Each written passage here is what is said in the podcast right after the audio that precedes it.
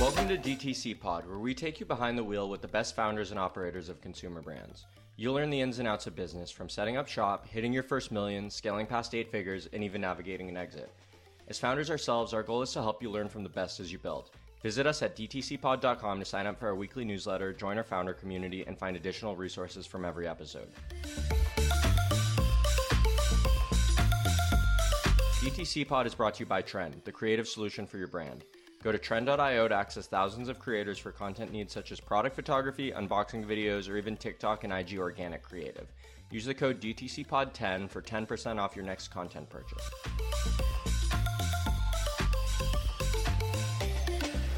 Are you curious how much your business is worth? Get your free no obligation offer from OpenStore at open.store.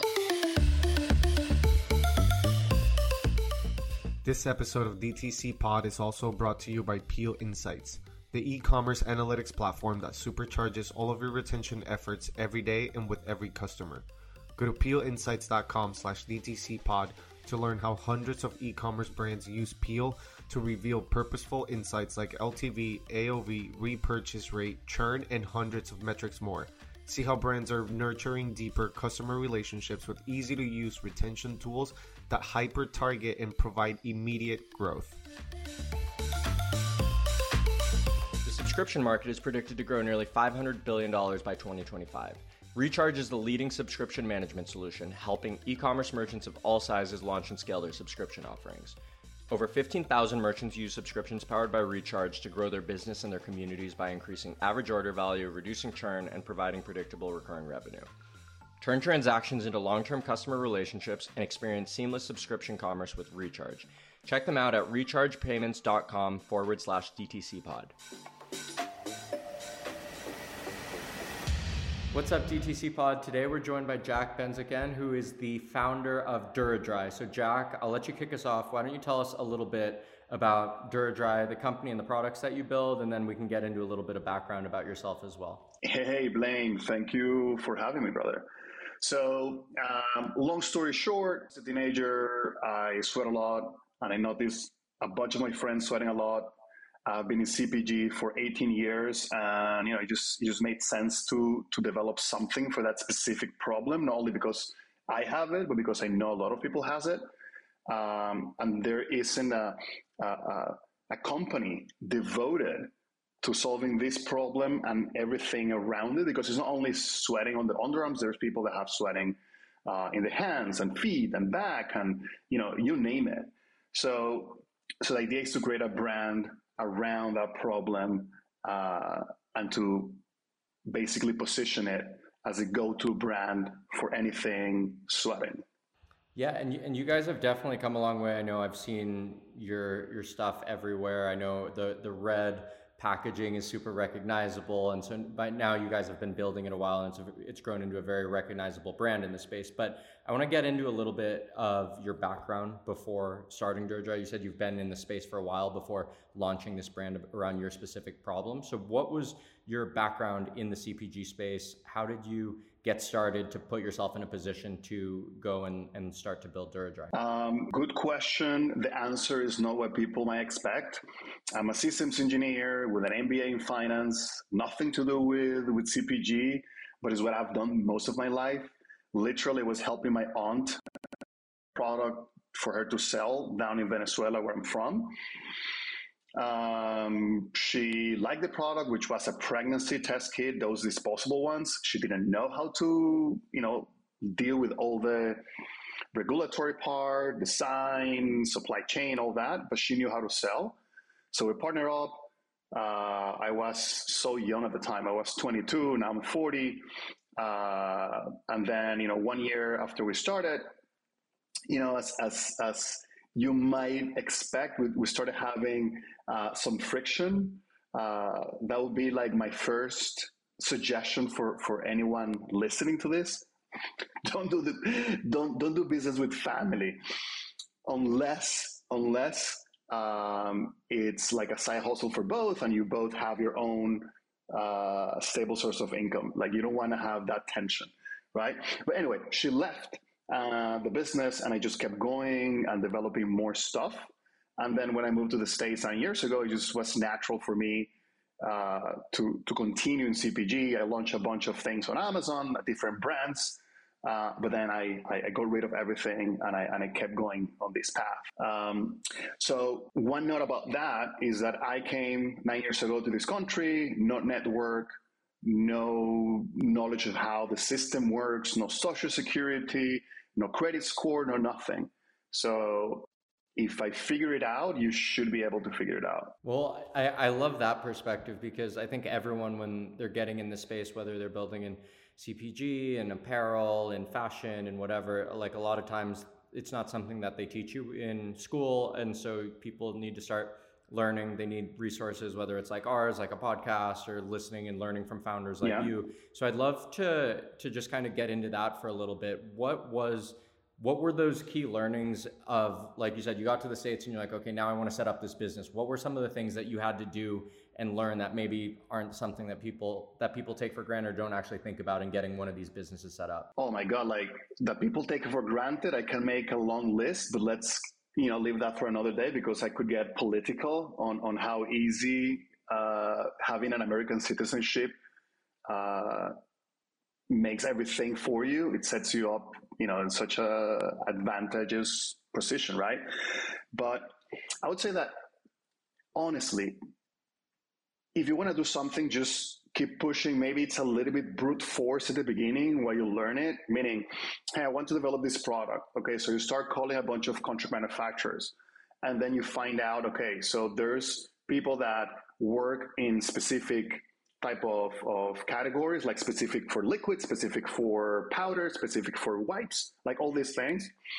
Then um, maybe you find out that there are MOQs and each factory has a different MOQ, and maybe uh, then, like, the point that I'm trying to get across is that you don't need someone to hold your hand and show you the thing. If you really want to do it, you just have to brute force it. Of course, you read, of course, you ask people, of course, you listen to podcasts. But in the end, it's you that has to solve the problem, meaning even though even if someone tells you the whole recipe that you will need to to you know use your brain hey if i make this thing you know at five ounces how am i going to compete with this other brand? Oh they're much more they're cheaper than me. So what if i instead of five ounces i do eight ounces? And what are the thresholds to ship product or the tiers of cost of, of yeah the tiers of, of shipping on amazon? Okay, this is a structure. Okay, so the product has to be, you know, maximum 12 ounces plus the four ounces that Amazon ads. So you have to figure it out. Like no one is going to tell you the whole thing. Um, I'm here for anybody that, that wants to ask me anything. My, my pleasure. You know, if I can help you a little bit, I'll, I'll gladly do so. Yeah, I, I think that's such a good point. I think it's ultimately you need to just get your hands dirty, and that's the best way to start learning and everyone's product everyone the problem that they want to solve is always a little bit different and you know your niche you know what you're competing with. So it's kind of on you to go out based on the resources that you have and try to get to some level of production as quick and early as you can um, whether it's you know finding the right manufacturer for the specific product that you're building at the right price. These are all things that are come really come down to an individual because if you're a big you know conglomerate and you just want to launch a new brand you're you're thinking about things in a totally different way than a founder is who might be bootstrapping versus the founder who might be raising capital versus um, you know any other sort of way to get absolutely started so different. why don't we go back absolutely different just just a quick parenthesis there for example a procter & gamble might be optimizing for the case sizes so they fit perfectly in a pallet and they optimize the volume that they're gonna uh, uh, basically have to ship. You, as a brand owner, don't care for that 0.5% uh, saving in, in, freight, in freight costs. You are optimizing for you know bigger things. Maybe, hey, what if I you know, add this ingredient. People are to like it better or not. What if I, I, maybe I test five fragrances and then this fragrance has 30% better sales or better repeat uh, uh, purchase rate than the other ones. So you need to optimize, quote unquote, optimize for the big stuff. Forget about the small stuff. Leave that for later. So don't waste time on, you know, microscopically measuring everything. Just just you know, freaking launch and then you'll figure it out. Yeah, and I think that's a really good point too because you can't just look at what everyone else is doing and just assume that's going to work because they're doing it because they might like you're saying they're optimizing for different KPIs. Um, and which kind of leads me into my next question about specifically the deodorant space that you were entering, right? Because you knew there was a specific problem to address, but if you were just like looking at it, like, yes, obviously there's deodorants at the time that you guys launched DuraDry, you understood from your unique vantage point that if you launched a brand that targeted a specific niche customer mm-hmm. and you gave them a specific specific value prop at a specific price point, you would be able to carve out a niche. Whereas the bigger um, you know manufacturers, they had product that were in every you know convenience store, every mm-hmm um, you know, CVS or Walmart or whatever is mm-hmm. across the country. So why don't you talk to us in that same lens? Why don't you talk to us about when you were launching DuraDry, right? Like what were those considerations that you were making? How did you know that there was a market here? And what did you say you were going to do differently from the other massive players that were already uh, out in market? Yeah, yeah. Okay, so it's such a broad question. But yes, um, niches are very important because it it almost evens the playing field for you because you're a very small company with limited resources. So the the smaller the focus area that you can direct those limited resources to, towards, the higher chances of success. So that's why it's better to choose a niche, a niche when you are starting out. Then you can maybe worry about broadening the appeal of your brand to get out of that niche and just make make your target market uh, bigger. Um, I knew about the problem because I have it. A bunch of my friends had it, uh, and you know, there's a lot of information on the internet. You just have to make a little bit of, of research. Don't pay attention to VCs that says, "Hey, you need to tell me the the you know the the market, your TAM, your your actual the, the SAM, the all those. It's bullshit.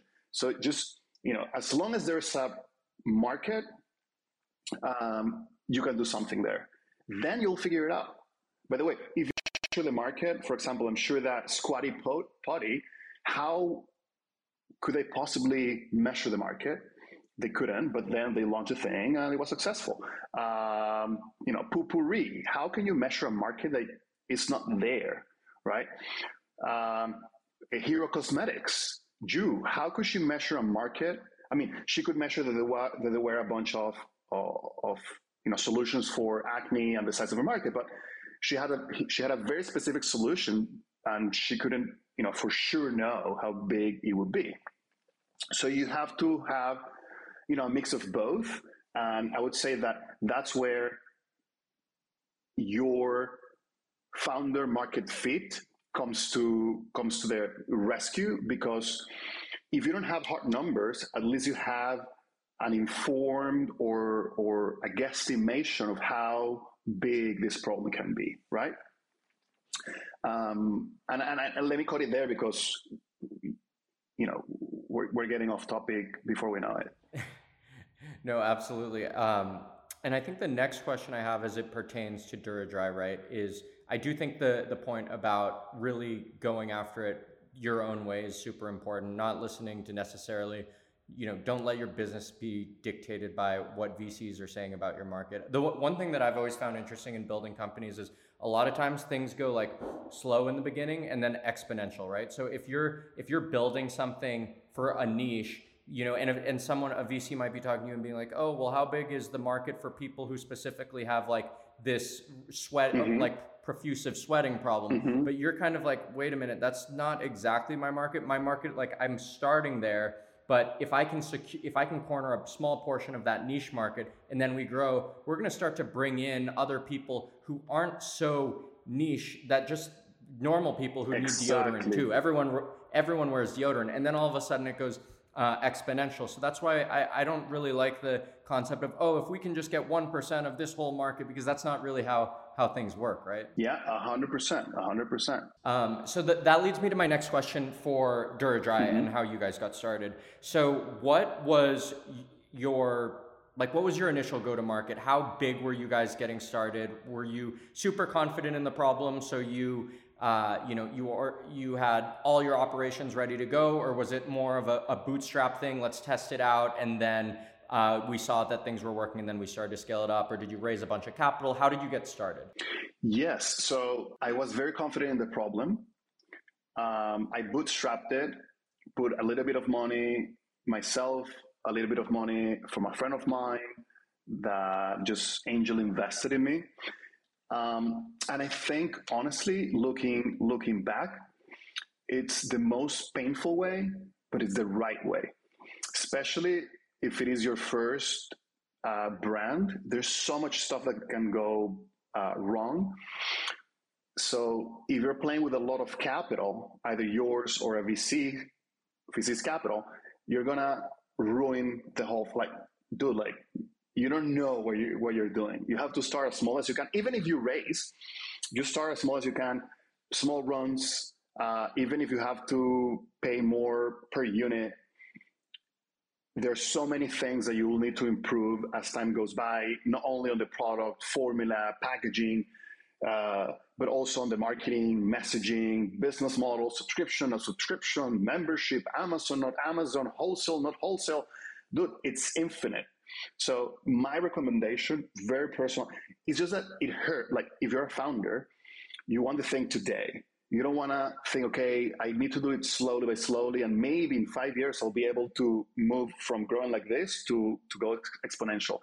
But the reality is that you increase your chances of success if you go very slow at the beginning, take the, take the long hanging fruit for acquisition, meaning, you know, you don't need to grow at all costs. Grow with a long hanging fruit with, with what Google, Facebook, Amazon, etc. are going to give you at a very low cost to keep the operation as close to cash flow neutral and then you'll figure out your formula because there is actually a formula and each business has to figure it out. You need to build, build a model, you know, have a, a, a customer acquisition cost there and, and, you know, cost of goods, refunds, returns, all that. And then, and then project how you're going to grow this thing because maybe the, maybe the answer is, Hey, I cannot grow it unless I increase my margins by 15% uh, or unless I, my AOV is $100, so I need to launch more products, or maybe, you know,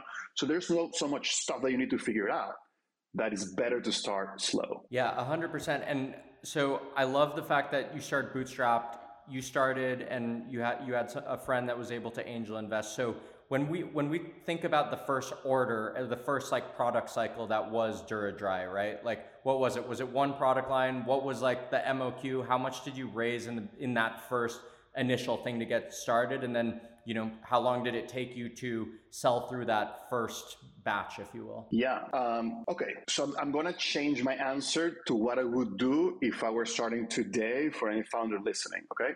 So Perfect. I would say, number one, run the minimum size batch that you can. Um, and when I say minimum that you can, I don't mean 100 units, maybe a little bit more than 100. But if, you, if that's what you feel comfortable with, then only do 100. Then um, instead of launching on my website, I would launch on Amazon. I would, you know, get reviews from a few friends. Uh, don't let Amazon listen to this podcast, but that's what you need to do to, you know, to have a little bit of social proof and then you know, slowly by slowly curate that listing, improve the images, the descriptions, add some ads, um, start selling, maybe try to get some feedback from, from customers. Uh, maybe you sell on your site a little bit to, to also get a direct connection and, and have your customers on the phone and just ask as much as you can. What do you think about the price? What do you think about the product? How fast? How slow? You know, what do you think about the frac as much as you can um, and take it from there. So that's what I would say. Yeah, I, I, think that's a really good point because when it comes to early iteration, like you were saying, if you have, for example, if you raise a big VC round and you're going after it something, you don't even have your proof points a, a, across like, is this something that people want? Is the price point right? Is the packaging right? Is the branding right? Is the messaging right? All these different things. If you like slow things down and you, you get a small batch to get going and you're able to test out through your own channel where you're communicating with customers and Amazon, which you're able to like get your product in front of like objective buyers who you don't really know and you don't have that first party connection mm-hmm. with, but like they're they're like real people who would be evaluating your product. I think that's a really smart way to start, you know, tinkering with that iteration cycle. And if you like what you see, then you can scale you can start to like scale up for your your next order and your next order. the most important thing, Blaine, the most important thing is remain as close as uh, as possible to cash flow neutral or burning very little money go google duradry and go to images and you'll see our old packaging and that's you know how we ran for like three and a half years until we changed to the to the red packaging you know when we were able to afford a better designer uh, i mean the red our current packaging doesn't seem to have a lot of design going on, but that's the magic of the designer that we that we selected. It's a branding expert. He's the one that did, you know, the Bai beverage. You know, the one that's pomegranate. Um, you know, super smart guy. So the point is, just you know, keep it cash flow neutral, and if you see that you can grow it slowly by slowly by keeping cash flow neutral, you're golden. You will be able to to grow the business. so is the is the the I'm looking on Google Images. Is that the uh, the one that's like a white tube with like some blue and pink? Is that that's what it used to be? Yeah. Wow. Yeah, you guys you guys look great, but I think it's it's so important because it just goes to show that you were solving a problem first and foremost. And then it just goes to show you said you were like that in market for over 3 years. You were selling, you were growing the business and then you were like okay now we want to put some real gas on the fire now let's go through we can rebrand our whole thing but we've proved that this is something people want exactly. even if it's in a more generic sort of packaging or whatever and now when we make it like really magical and stitch that whole brand image across everything we know what problems we're solving we really know who our customer is yeah. and now you're investing in brand at that point instead of making all those assumptions without any proof or data points to to begin with right? Like you yeah. i think a lot of brands probably start from nothing with uh, you know they, the, they maybe they start at brand which can work which can definitely work but sometimes I, I know a lot of founders often gravitate towards that rather than solving the problem side of things. Yeah. And if you're not solving a problem you can have a pretty package but um, it's almost going to cloud your judgment over what's what's actually happening. What are like the fundamentals of the product? One hundred percent. I would I would even go to the extent of saying that, and you know, please forgive me, everyone that did so. But if you go to a branding agency in New York, they're going to charge you a quarter of a million bucks to develop your brand you are you are out of your mind unless you raise a ton of money, uh, which, based on what we said earlier, um, is not the best idea. It's better to start slow. Um, by the way, this this sounds like a blanket statement, but it's not. There's a lot of people that start, you know, with a great branding and great experience and everything, and it goes amazing for them. All I'm saying is that my recommendation is to start slow uh, with a little bit of money to make those mistakes in a smaller scale, it's better to learn with less money than than more, right? Well, well, yeah, and I mean, I even come coming from the software side of things. Even when we think about building software and um, work, what projects to work on and allocate resources to, sometimes you think about like, okay, is there a problem here? Can we start this as a services business? Does it really need to be software as a service with a mm-hmm. fully designed UI that people are using? Or is, is there a fundamental problem that if you said, hey, I can manually solve this problem for you, would people still want you to do it? And if they do, then okay, great, brand it, productize it, put all the bells and whistles on it, right? 100%. You put 10 VAs in the back end just doing the work instead of automating it and then you'll see if it makes sense to to develop the actual thing, right? Yeah, a hundred percent. I love that. Um, just as a a way of thinking because I do think, especially in, in the D2C space, right? There's a lot of really flashy brands, and I think that's what a lot of people often gravitate to because they're making all the waves in terms of branding and PR and influencers and all this sort of stuff. But um, you know, you really need to focus on getting the fundamentals right, and you can always layer that in, and and maybe that that's a good transition point into. Um, you guys you so yeah. you guys did did the stuff for three years you redid the branding what was um, you know being able to layer in the branding layer after you've already solved the problem layer, what were you able to see there? Was what was the response to the new design after you'd already proved that this is a problem that is worth solving, that people want, that we know we have customers for, that we're generating capital around, and now we're going to layer in amazing branding and, and marketing. What what was? Why don't you just take me take us through that? Yeah.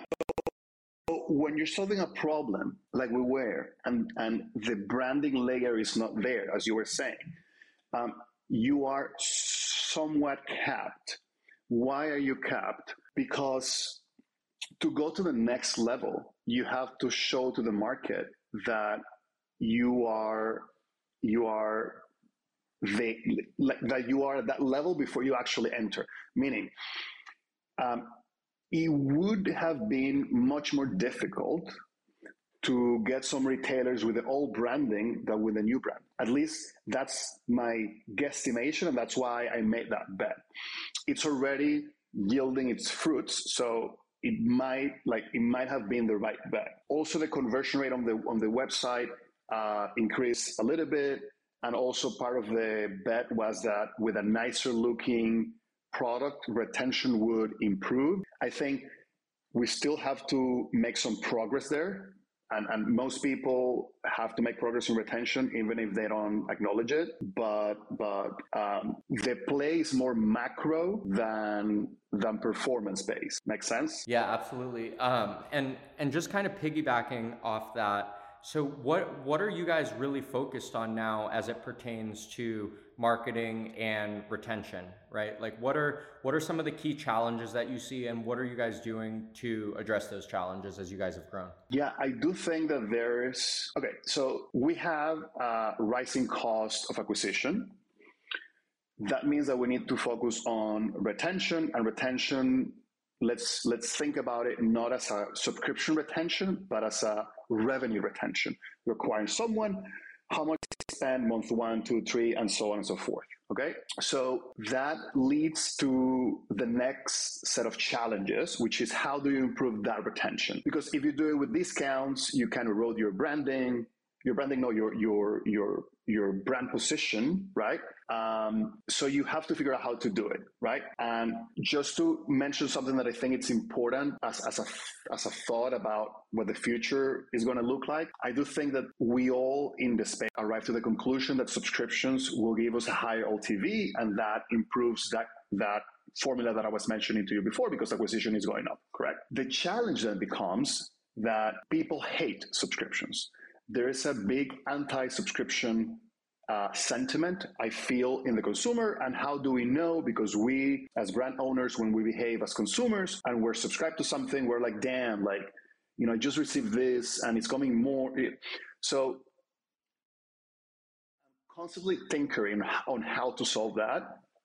I just came up with a solution. I'm going to test. If it works, I'm going to let you know uh, what we did. But yes, retention is a must that you need to, to focus on and figure it out because uh, of rising cost of acquisition. So I think that's a really important point in terms of subscription, right? Because a lot of times you, as a business owner, you're thinking with your business owner hat on and not your consumer hat on, and you're like, okay, a subscription product is going to be better. The so we're going to sell subscription, even if it's something that maybe people don't, um, you know, want to subscribe to. So, how do you guys manage that? Are you guys subscription only? Do you have both options? So, if I want to make a one off purchase, I can. What channels are you on? I know you mentioned Amazon. Are you guys yeah. a subscription only on Amazon, or can I buy DuraDry one off there? How do you think about that whole mix of products? So again, so you're not eroding at your subscription stuff because that's so important, but at the same time, you're giving the consumers flexibility to to get what they want. Yes, yes. I think you have to to offer both uh, because today's consumer isn't going to forgive you if you only offer one of these unless you test it and you model it and it works even even if you waste 80% of your acquisition cost on people that don't end up buying because they don't want to subscribe. So both amazon and our website subscription are one-offs. And if you figure that subscriptions are much better uh, or offer you much better uh, economics then try to convert people that bought one time into a subscriber for the second purchase. Don't force them to to subscribe on the first day. Let them let them feel the value of the product, and then let them figure out. Okay, I like the value, and if I subscribe, I can unlock fifteen or twenty percent off. So let me do that, but don't force people. Yeah, and because I mean, from a conversion perspective, uh, you know, and it, it's tough to necessarily see in the data, but subscription may be scaring a bunch of people off. Like there may be people who want to buy and become part of your ecosystem that you would have been able yeah. to get on a one-time purchase, who then you convert, um, who just may may be like, ah, you know, it's not worth trying because I know it's subscription, right? So I think yeah. that's that's it's it's a really interesting thing to balance. And then from a product perspective, um, you know, how do how do you guys approach subscription? Do you um, what what subscription provider do you use? Did you or did you build your own, or how, how do you think about subscription from from that point, from a technical point of view? Yes. So we're using Recharge. Um, we're not having, or we, never we never had those issues that most people hate them for because we actually were on WooCommerce. We switched to Shopify uh, maybe a year and a few months ago.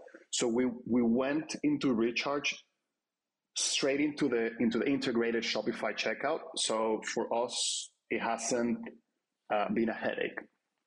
There are many players around. Um, Skio is building a great product.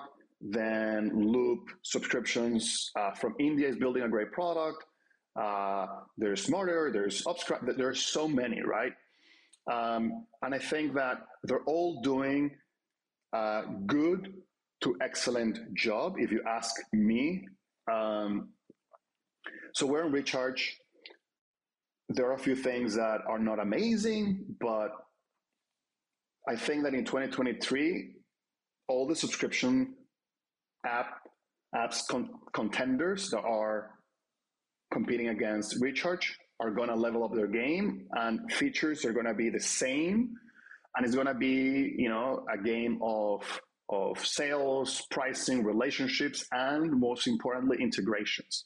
I think the integrations are going to be what's going to you know set the rules of competition. So what what when you talk about integrations beyond um, like what integrations would be really beneficial for you as a uh, as a store owner? Any any app needs to have integrations with the bare minimum. The bare minimum is Klaviyo, and you know depending on the nuances of your app they need to have integrations with analytics.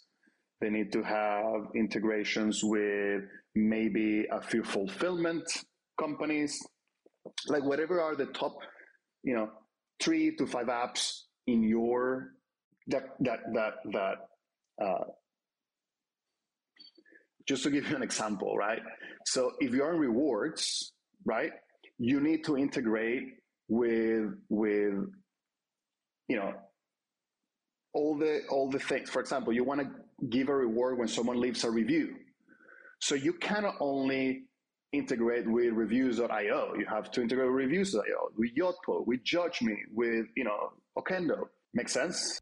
Oh yeah absolutely. Very very familiar with it and um, it's something that i'd love to see I mean, I've, I've heard rumblings that Shopify is really trying to be able to get into that. I think they need to like step it up and probably even do a better job of integrating some of those customer data points that live across the ecosystem because at the end of the day, uh, like they're the hub of the customer data layer and it's really mm-hmm. tough for merchants to be able to want to have to stand up their own CDP. But so I hopefully it's just a matter of time before they build it out really robustly and natively within Shopify. I know they've already launched a couple of those things, so hopefully that really speaks. Explain, explain, up. explain further. What do you mean? So basically, right now, Sh- Shopify has they have integrations with all the tools, but they're not. Okay. They don't really have a CDP product that is integrating the customer. Say I'm the customer that's integrating my customer record that's happening across your help desk system, your review system, your return system, your subscription system, your loyalty okay. system into my okay. one universal customer record that I can push back into all my different apps. So so again, the apps don't because every app isn't going to be able to build all the integrations with all the other apps. So I think Shopify should just build that, take care of it, solve that problem for all the merchants, and then it makes all the plugging into all the apps even easier because it takes the customer data and just plugs it into wherever you need it. Um, I love the idea. Never thought about it, but I love the idea. That would solve the problem for everyone. Yeah. yeah. So basically, like a centralized uh, data warehouse of every customer. Shopify is going to keep it. Maybe the apps pay a fee to have their data there. Yeah.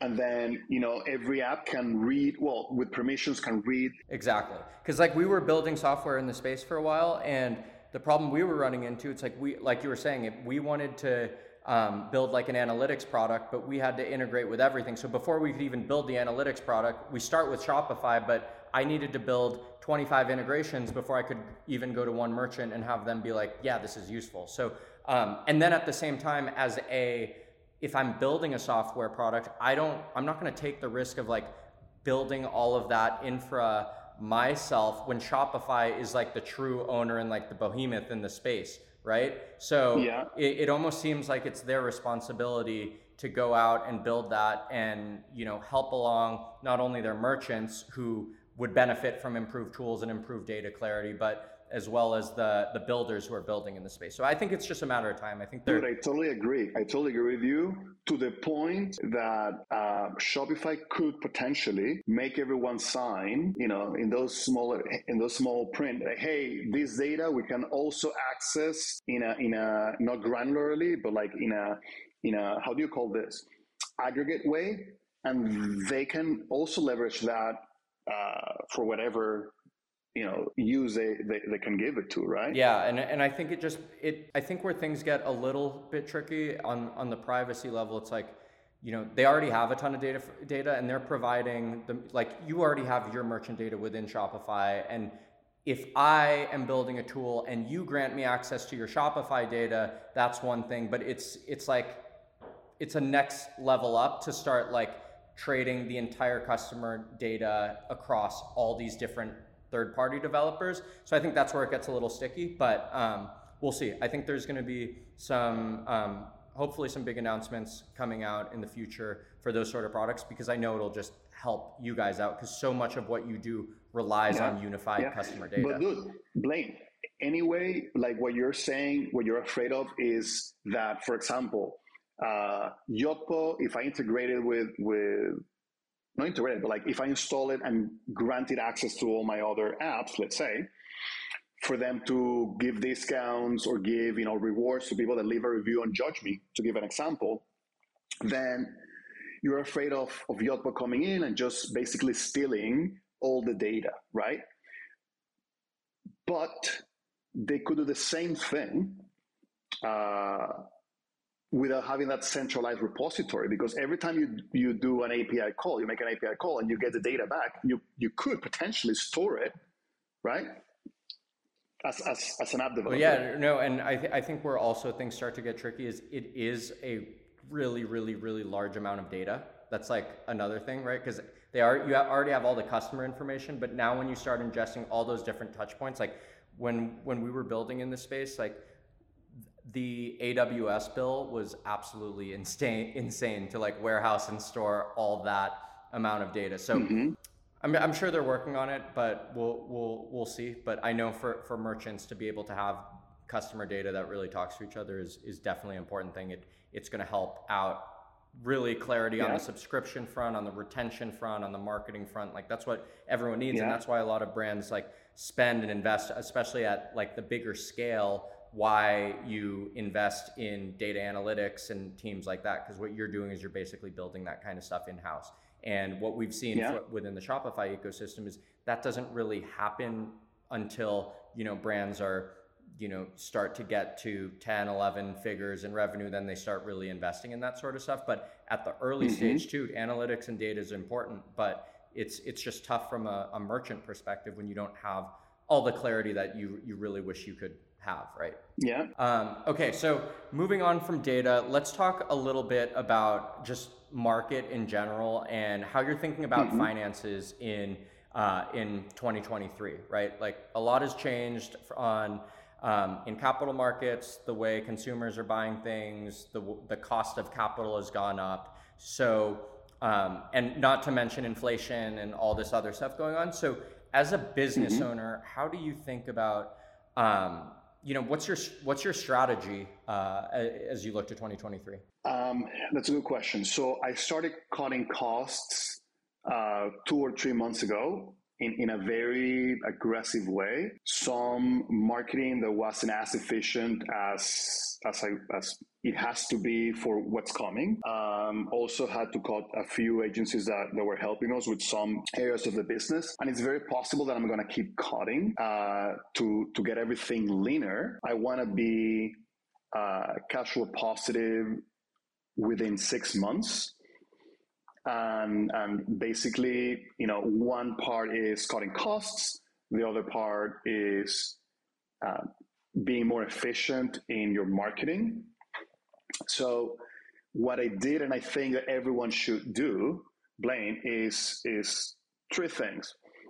A, take your your accounting, your year to date uh, P and L, month by month uh, I don't know how to say, but basically each month, then do some vertical analysis. Okay, what's my shipping out of revenue? What's my refunds out of revenue? What's like all of these things to understand these numbers for every month. Uh, put everything on a on a on a on an Excel sheet, and you'll see if there's a lot of variability. If there's a, a lot of variability, then check what's going on. But generally speaking, everything should be more or less stable, meaning refunds, returns, shipping costs, you know, a bunch of things, right? Um, even even customer acquisition costs, when you blend it in, it should be more or less stable, right? Once you do that, you're going to build a model um, that's going to, you know, ex- let you know what are the levers for you to to to to, to you know grow the business right? If CAC goes down by you know 10% if retention in the first month goes up by 10% if i increase my aov if i if i increase my margins all that you need to play with that to understand better your business. And third build something called a 13 week cash flow projection. It's very simple. You know each week is one column each row is one, you know, at the beginning is your income, then all the expenses, including your, your variable expenses, including your purchasing, and then check when you're going to have holes in your cash flow. Holes basically mean like negative uh, cash any month, and then just plan for that. Either get a loan, uh, go, you know, pre-sell stuff to your customers, figure it out earlier than later. That's what I would say. Yeah, and that's actually a point that I wanted to get into in terms of um, in terms of capital and financing, especially especially in those sort of situations. So, how are you thinking about that? Are you um, are you looking? Are, have you guys traditionally done anything in terms of like loans and financing to finance inventory? Is that something? If if so, like how to go and what what are you changing in the strategy there? Um, yeah, how, why don't we talk a little bit about actual capital and making sure you have enough inventory to to stock your your next um, your next sales? Yeah, yeah. So inventory for us at the moment is not an issue because lead times were so long that we prepare very well. You know, we have been very conservative conservative with our inventory uh, levels, right? To make sure that we have at least six months worth of inventory. Okay. But having said that, I think there are three things that you should do. A, shorten your cash conversion cycle. What that means is that when you outlay one dollar, how long does it take for that dollar to come back? So shorten it. What's the length of the cash? So the lead time from your supplier, um, how long does it take for you to sell those goods? Maybe you maybe you do an average, you figure it out. Um, and and in our case, we sell direct to consumer, so we get that cash right away. So so you know that is also helping to, helping to compress it. But then you can use you can you should ask your suppliers to give you credit at least 30 days. Maybe you use plastiq.com. I haven't used it yet, but I for sure will use it easier to extend the, that, you know, those payables by 60 days. And at the beginning, it will sound stupid to you. Like, hey, you know, what's the point? Like, if I have the money now, I can pay it now. Yes. But when you extend everything, you are liberating, you're freeing cash to keep growing because you're pushing everything for the future. And if you are growing, your needs in the future will be, you know, of cash will be higher and higher and higher. So the more you can push that, the better. So credit with your suppliers plus Plastiq. Maybe you can use settle.co. I think it's also a great alternative. You can pre-sell stuff to your customers. Um, and lastly, I think that getting loans for from two different uh, vendors uh, is great. One is the SBA. If you can get a loan, you know, uh, uh with a 10 year term, that's going to be uh, probably is going to be prime rate plus, uh, I don't know, some percentage. But that's, you know, a 10 year, your, your, your repayment is going to be the minimum. Like you're not, you're not going to feel it, but you're going to feel really great right now having that cash. Not to go out and spend it, but just to know that you have some wiggle room. Um, and yes, SBA and Amazon. If you sell on Amazon, just with a couple of clicks, you can get a loan from Amazon. Um, there's Lendistry, uh, you know, crowdsourcing kind of like uh, funding platform you can get it for 10 point at 10.5% for three years. I think that's amazing. Uh, you know, at the current the current conditions.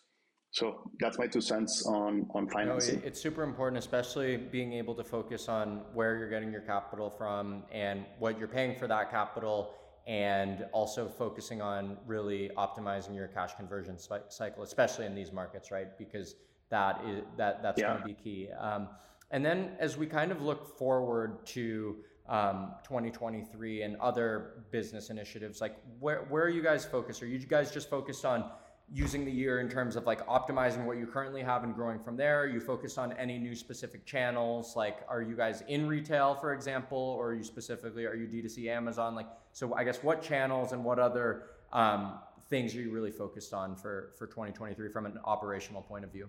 Yeah, operational point of view, uh, expand product line, um, definitely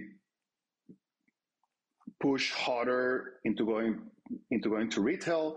And I think that everyone and their mother is going to do that next year. So it's going to be tough uh, for retailers to accept all of us. So just you know prepare for that. Try to give your best shot. But I think that all of us are going to try to go to retail and um, at least in my case, expand the product line. Awesome. So um, well, first, we just want to thank you for coming on D2C Pod today. Taught us a lot. Really excited for DuraDry and where you guys are headed in the next year. And then for our listeners, where can we connect with you guys and the brand as well? Are you, um, you know, Twitter, LinkedIn? Give, why don't you shout out your socials? Yes. For for our product, go to the website duradry.com or search for us uh, on Amazon. Uh, if you want to get in touch with me or you know just shoot the shit whenever whenever we, we can. Uh, reach out uh, on Twitter, Jack YBH. Awesome. Well, Jack, thanks so much for joining us on the pod. We had a great time, and we can't wait to see what's in store for DuraDry next year. Awesome, brother. Thank you so much. I, I had a blast. Thanks for tuning in, and we hope you enjoyed this episode of DTC Pod. If you enjoyed the show, we'd love your support. A rating and a review would go a long way as we continue to host the best builders in DTC and beyond. Follow and subscribe to the show, and make sure to check out our show notes where you can find our socials and weekly newsletter. Visit us on dtcpod.com to join our founder community and access resources from every episode. We'll see you on the next pod.